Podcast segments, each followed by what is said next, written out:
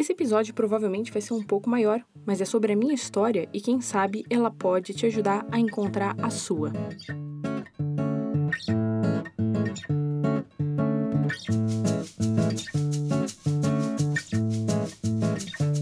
Olá para vocês que curtem podcast e para os que nem eu são novos nessa mídia sensacional. Eu sou a Estela e esse é o terceiro episódio do Sensivelmente, um podcast sobre síndromes, condições psicológicas, depressão, ansiedade e principalmente sobre neurodiversidade. É um pouco narcisista, né? Eu acho fazer um episódio sobre a minha história, eu fico pensando, e ficar falando sobre mim apenas não é o objetivo maior aqui nesse podcast, mas para a gente poder dar continuidade a outros assuntos, eu também pensei que vocês precisavam saber um pouco mais sobre mim e como eu cheguei no meu diagnóstico. Outros episódios depois desse vão te ajudar a afirmar suas opiniões, sejam elas quais forem. Então vamos lá. Eu atualmente estou com 33 anos, eu sou uma escorpiana no zodíaco ocidental e boi no zodíaco chinês. Nas 16 personalidades do Jung, eu sou INFP. Todos esses perfis são muito diferentes uns dos outros. Você é escorpiano, você é uma pessoa muito incisiva, enquanto que, ao mesmo tempo, o boi do zodíaco chinês é um animal que fica na dele, um animal muito pé no chão, um animal muito trabalhador, enquanto o escorpião tem toda aquela coisa de morrer para renascer, de modificação, e enquanto isso, a minha personalidade de Jung, o INFP, faz de mim uma pessoa mediadora, uma pessoa diplomática. Então, todas essas coisas são diferentes, mas ajudam a definir um pouco da bagunça que eu sou. E eu simplesmente amo saber mais sobre mim, essas coisas ajudam muito, então eu sou super interessada, não em tudo a respeito de horóscopo, mas a respeito dessas descrições, a respeito dessas coisas que definem melhor e que ajudam a me explicar como eu sou, para eu poder me entender melhor. Eu acredito que outras pessoas da minha família, elas também estejam no espectro autista, e isso é muito importante, porque dizem que geralmente mulheres da mesma família podem ir, passando isso de uma para outra, embora ainda não exista nenhuma confirmação oficial ainda, de que autismo seja passado ou transmitido pelo DNA, ou ainda algo do ambiente, ou até uma mistura disso tudo. Enfim, isso daí é conversa para outro dia. Eu sempre fui uma pessoa tímida, na verdade, mais do que tímida, uma pessoa introvertida. Eu sempre tive poucos amigos, nunca tive nos grupos escolares populares, então, aquela turminha do pessoal que aparecia mais, aquele pessoal que, conversava mais com as pessoas, aquele pessoal que aparecia mais, eu sempre era aquela pessoa que ficava de canto. Os amigos que eu fiz quando eu era mais nova, eles não estão mais comigo, só tenho uma amiga que eu conheço desde que eu sou pequena, e que foi uma pessoa que continua comigo até hoje, mas todos os outros amigos, eles praticamente sumiram. Eu sempre fui quieta na escola, eu até dormia na escola mais do que eu deveria, muitas vezes eu me lembro de ter dormido na aula, mas ainda assim eu nunca tirei notas ruins. Eu sei que eu sou muito inteligente, tenho talento para escrever, gosto de história geral, de geografia, mas eu sempre tive problemas com números. Eu tenho dificuldades com matemáticas, com os assuntos que exigem cálculos, como matemática, física e química. Eu não consigo decorar coisas que não me interessem muito, que não me mostrem qual a aplicação prática delas. E isso em física, química e matemática é uma coisa muito difícil de conseguir. Eu nunca tirei notas muito baixas, nunca fiquei de recuperação, nunca repeti de ano, mas as de matemática sempre ficavam no limite. Eu escrevo muito bem, aprendo muitas coisas por mim mesma, sou muito autodidata em muitos assuntos, eu tenho uma maneira fácil de lidar com a tecnologia, e eu também leio muito, sou muito boa com argumentos, e as minhas notas em humanas sempre foram muito boas, eu sempre fui muito elogiada, desde que eu era nova. Porém, eu também sempre fui muito distraída, eu perco o foco muito rápido, então eu nunca gostei de estudar sozinha, de me afundar em livros. Na verdade, eu nunca gostei de estudar coisas da escola porque elas não me interessavam, elas eram chatas. Então, ou eu aprendia na hora, na sala de aula, pegava o jeito e aí isso ficava para sempre, eu conseguia fazer todos os exercícios e provas a respeito, ou depois era uma desgraça decorar alguma coisa ou querer colocar dentro da cabeça alguma coisa que já não fazia sentido para mim. A escola, aliás, ela me enchia justamente por eu ter que decorar coisas e aprender coisas sem sentido. Aí a gente teve o período da escravidão, fala um professor, mas por quê, O que rolou?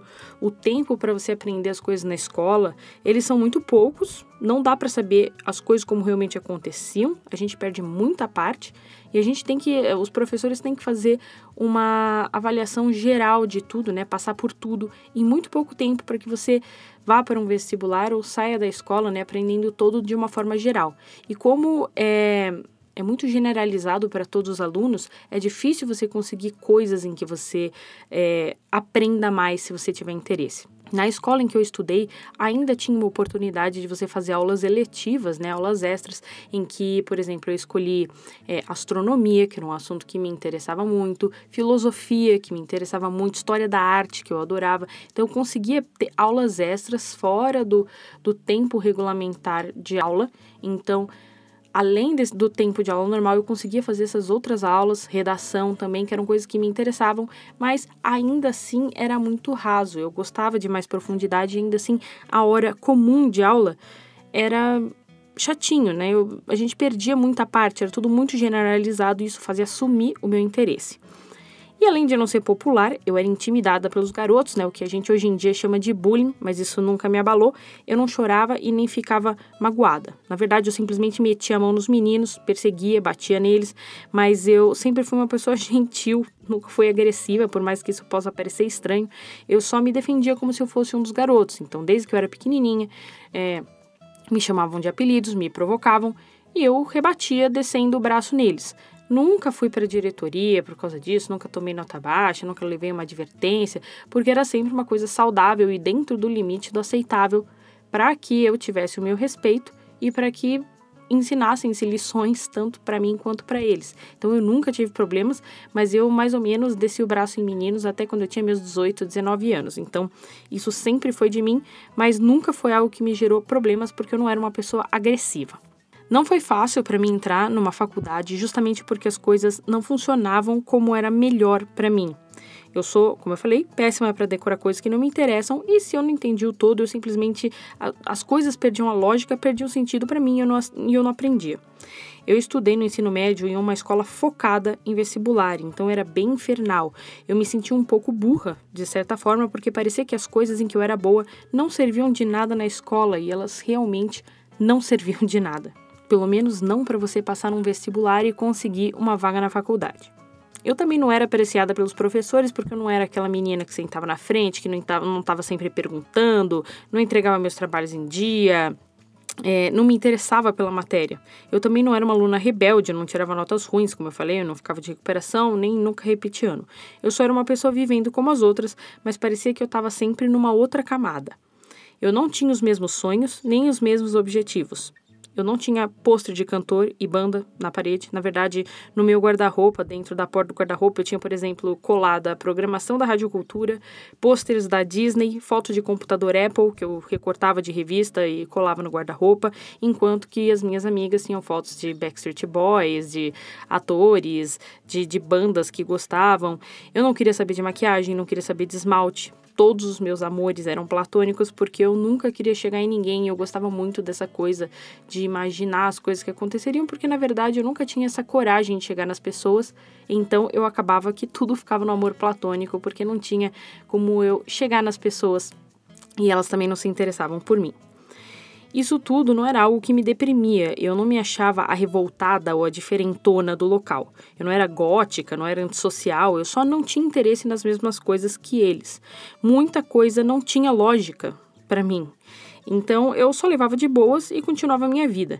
Na verdade, eu só acho isso porque eu tenho problemas em lembrar de muitas partes da minha vida. Eu acho que não sobra espaço numa cabeça tão cheia de coisas como é a minha. Então, eu não consigo me lembrar muito das partes ruins da minha vida, só de algumas coisas mais... com mais destaque, algumas coisas mais fortes que aconteceram na minha vida. Então, eu fiz vestibular por 3 anos seguidos até eu conseguir entrar em uma faculdade.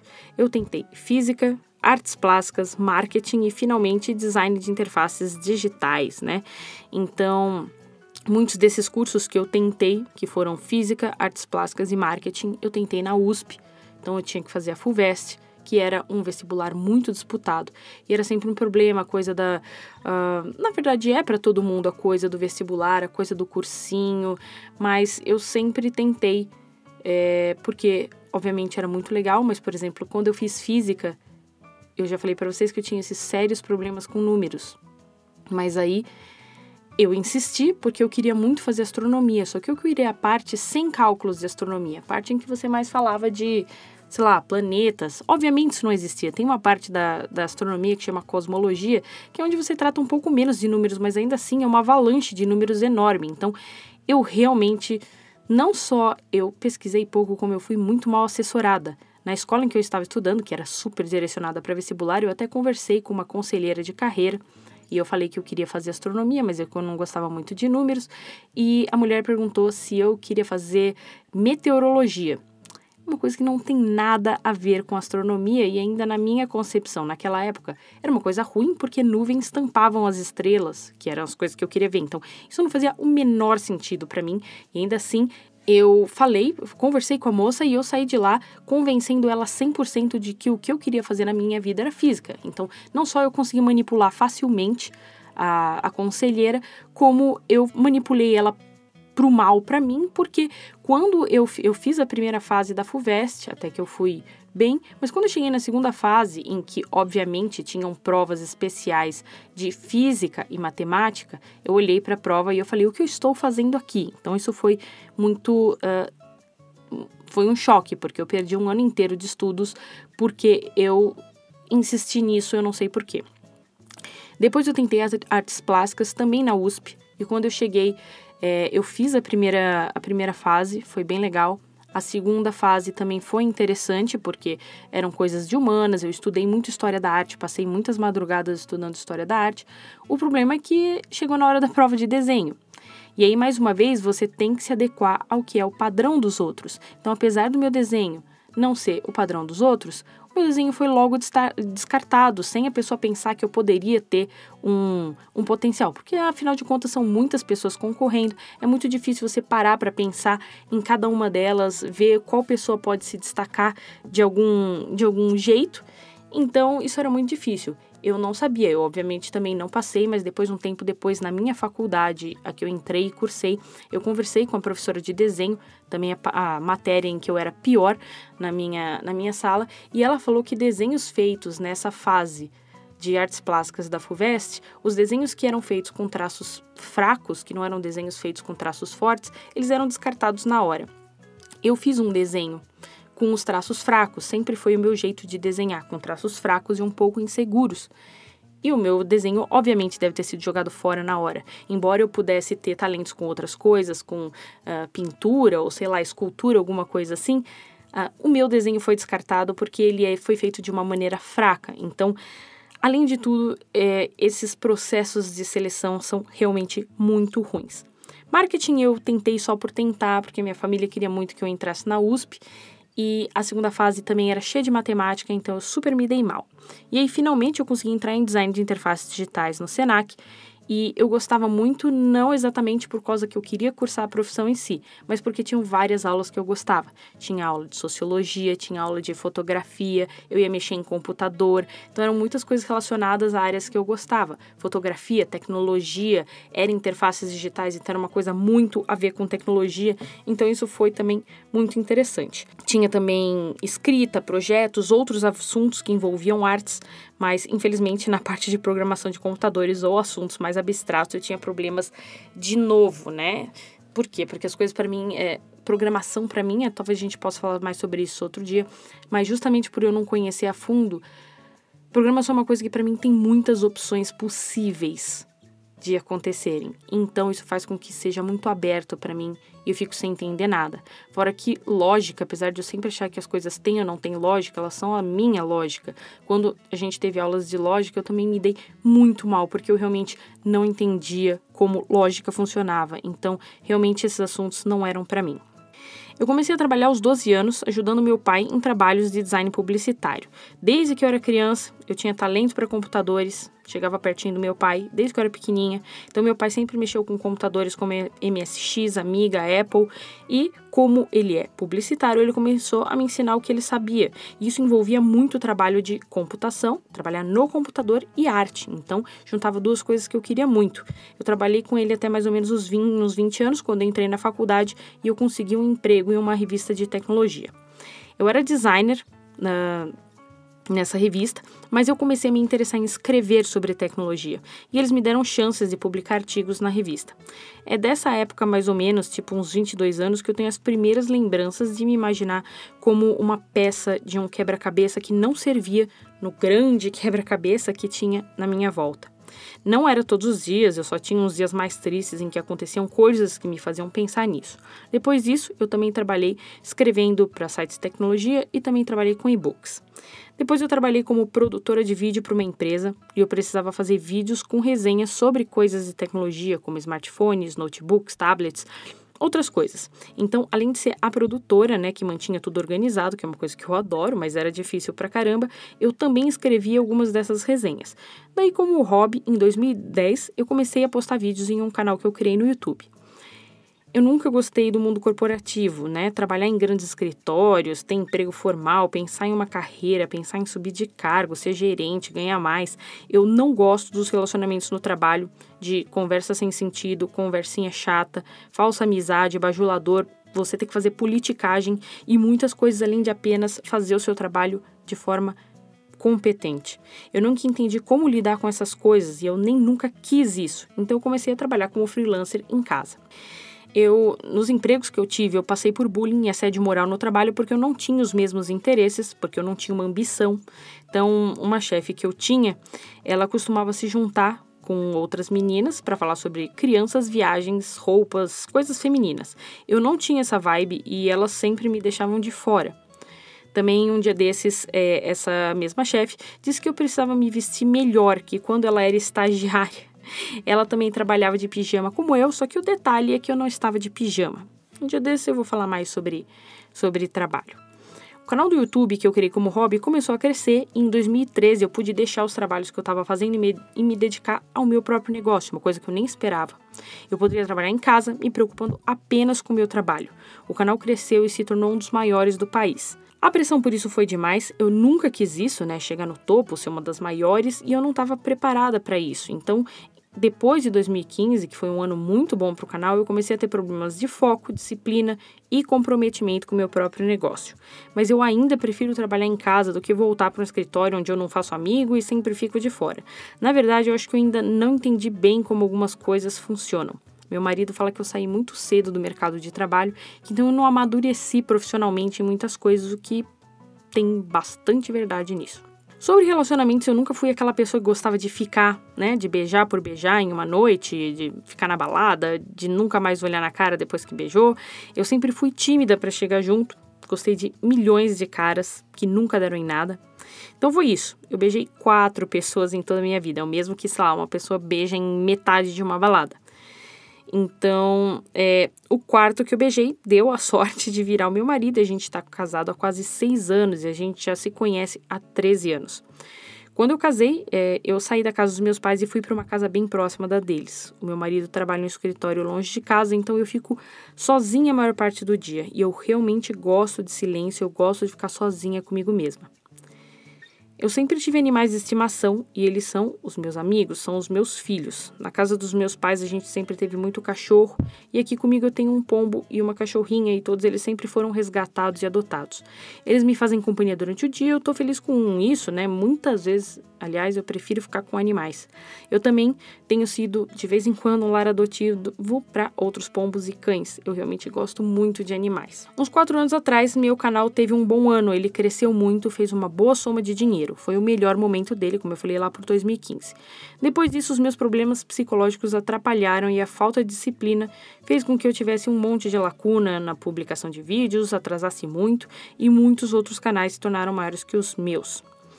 Ano passado eu fiz um acompanhamento com uma coach profissional para colocar algumas coisas no lugar e desenvolver uma missão de vida, né? Uma coisa que eu não tinha. Eu também descobri os meus valores, aprendi a me aceitar melhor, mas ainda tem um caminho muito longo para percorrer e eu preciso voltar e tô voltando inclusive para terapia para encontrar mais respostas sobre mim e me entender melhor. É uma coisa que eu sugiro bastante. Não é necessariamente você voltar para terapia, mas você procurar coisas que você possa tentar que possam te deixar melhor. Isso é sempre importante, tentar uma terapia alternativa, uma terapia, fazer esporte, sempre tá tentando coisas que possam melhorar você, principalmente quando você se sente triste. Quando eu tinha 12 anos, eu li sobre depressão, me encaixei nos sintomas. A minha mãe me levou numa psiquiatra e ela era uma médica de plano, me prescreveu fluoxetina, que é o velho bom Prozac. Eu tomei por alguns meses e parei porque não fez efeito nenhum. À medida que fui crescendo, eu deixei de entender o meu papel no mundo. Eu sempre achei que a minha missão era fazer os outros felizes, mas isso obviamente não estava acontecendo e eu comecei a me perguntar por que eu estava aqui. Eu não me encaixava com as garotas da minha idade, eu fazia amizade com garotos mais novos que eu e eu brincava como uma criança. Eu não tinha grandes sonhos nem grandes objetivos. Eu não queria morar fora, no exterior, me tornar uma médica, uma pessoa rica, mas sentia a pressão da sociedade nas minhas costas por causa de tudo isso. Ninguém colocou, obviamente, o dedo na minha cara e exigiu isso, mas é óbvio o olhar torto das pessoas e eu sempre senti a distância dos outros, que rola quando você simplesmente não anda no mesmo caminho que eles, quando você não quer a mesma coisa que eles. Eu me imaginei de novo como um quebra-cabeça que não se encaixava no quebra-cabeça atual. Parecia que eu não queria nada do que os outros queriam e que eu estava errada por causa disso. Uns anos depois disso, eu li sobre TDAH e achei que mais uma vez isso me servia. Procurei uma psiquiatra especializada no assunto para me tratar e ela me diagnosticou com transtorno de ansiedade generalizada, que é o TAG, e fobia social. Por cerca de 5 anos, eu me tratei com os remédios voltados para isso e fiz terapia cognitivo-comportamental. Eu passei por 4 psicólogos nesse estilo de terapia e sempre foi difícil me conectar com eles, principalmente porque as coisas pareciam muito mais ligadas a dinheiro do que realmente uma preocupação na minha melhora. Então, depois de 3 a 4 meses, eu senti que as coisas não estavam melhorando e aí eu simplesmente parava. Eu tenho bem pouca paciência com essas coisas demoradas e subjetivas. Eu quero que elas se resolvam rápido, eu quero ver mudança o quanto antes. Eu não tenho paciência para coisas que, isso pode demorar, você vai ver as diferenças. Eu tô tentando de novo, mas realmente é uma coisa que me irrita bastante. Eu mudei de psiquiatra e eu tô com esse médico que eu tô agora desde 2014. Ele me trata com ansiedade, bipolaridade e eu sempre acho que eu tô sendo excessivamente medicada. Eu acredito que eu posso melhorar com a terapia, tomar menos remédios, mas é sempre mais confortável ficar em casa, né? Então, eu tô muito ansiosa, eu penso em alguma coisa e os meus sentimentos são sempre uma bagunça. Então, eu não gosto de sair de casa, eu tô saindo de casa para fazer a terapia, mas é uma coisa que eleva bastante meu nível de ansiedade e que traz um gasto social de mim mesma muito grande. Também vou falar sobre isso um dia desses. No início de 2017, eu conheci um cara que tinha uma criança autista, um filho autista, o Leandro. Ele me disse que quando diagnosticaram o filho dele, descobriram que ele também era autista. Era uma história impressionante. Eu fiquei intrigada, né? Fiz uma pequena pesquisa sobre o assunto, achei interessante, fiz algumas anotações. Em 2018, coincidentemente, foi bem uma sugestão de um artigo que um site que eu costumava entrar me deu, que era um artigo que falava justamente sobre camuflagem e autismo em mulheres, onde eu vou ler esse artigo aqui para vocês.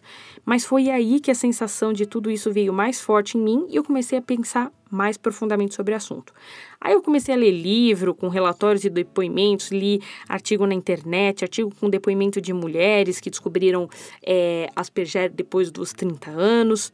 E quando eu comecei essa pesquisa, eu finalmente me senti encaixando em alguma coisa. Eu não tenho problema em me rotular, que é uma coisa que muita gente reclama. Mas você só quer um rótulo, você... Sabe, as pessoas têm que fugir de rótulos e você quer um rótulo. Mas eu nunca tive problema em me rotular, e na verdade, fazer parte de tudo isso agora me ajuda a me aceitar melhor. Então, enquanto eu li, eu fui atrás do diagnóstico. Foi um pequeno caminho esquisito para chegar no meu diagnóstico oficial de Asperger. Provavelmente muitas das mulheres que foram diagnosticadas tardiamente vão ter histórias bem esquisitas para contar também. Então, não é especial para mim, não é uma coisa realmente fácil de você conseguir. E eu vou contar mais para vocês um dia profundamente, né, tudo certinho, detalhadamente, como foi o meu diagnóstico, mas no dia em que eu tive o diagnóstico, eu chorei de felicidade e alívio por muitas coisas, né? Eu vou falar mais para vocês sobre isso, justamente para que vocês não desistam de tentar, se vocês estiverem desconfiadas ou desconfiados do diagnóstico de vocês.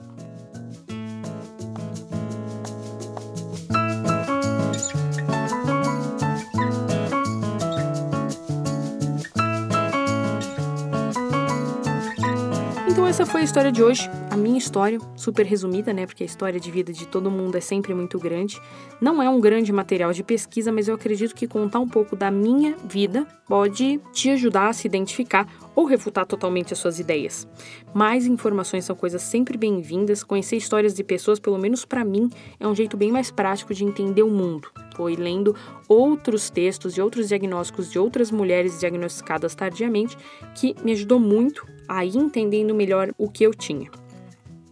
E como eu sempre falo, você pode escrever para cá. Assim eu posso saber o que você está pensando, o que você achou desse capítulo, desse episódio.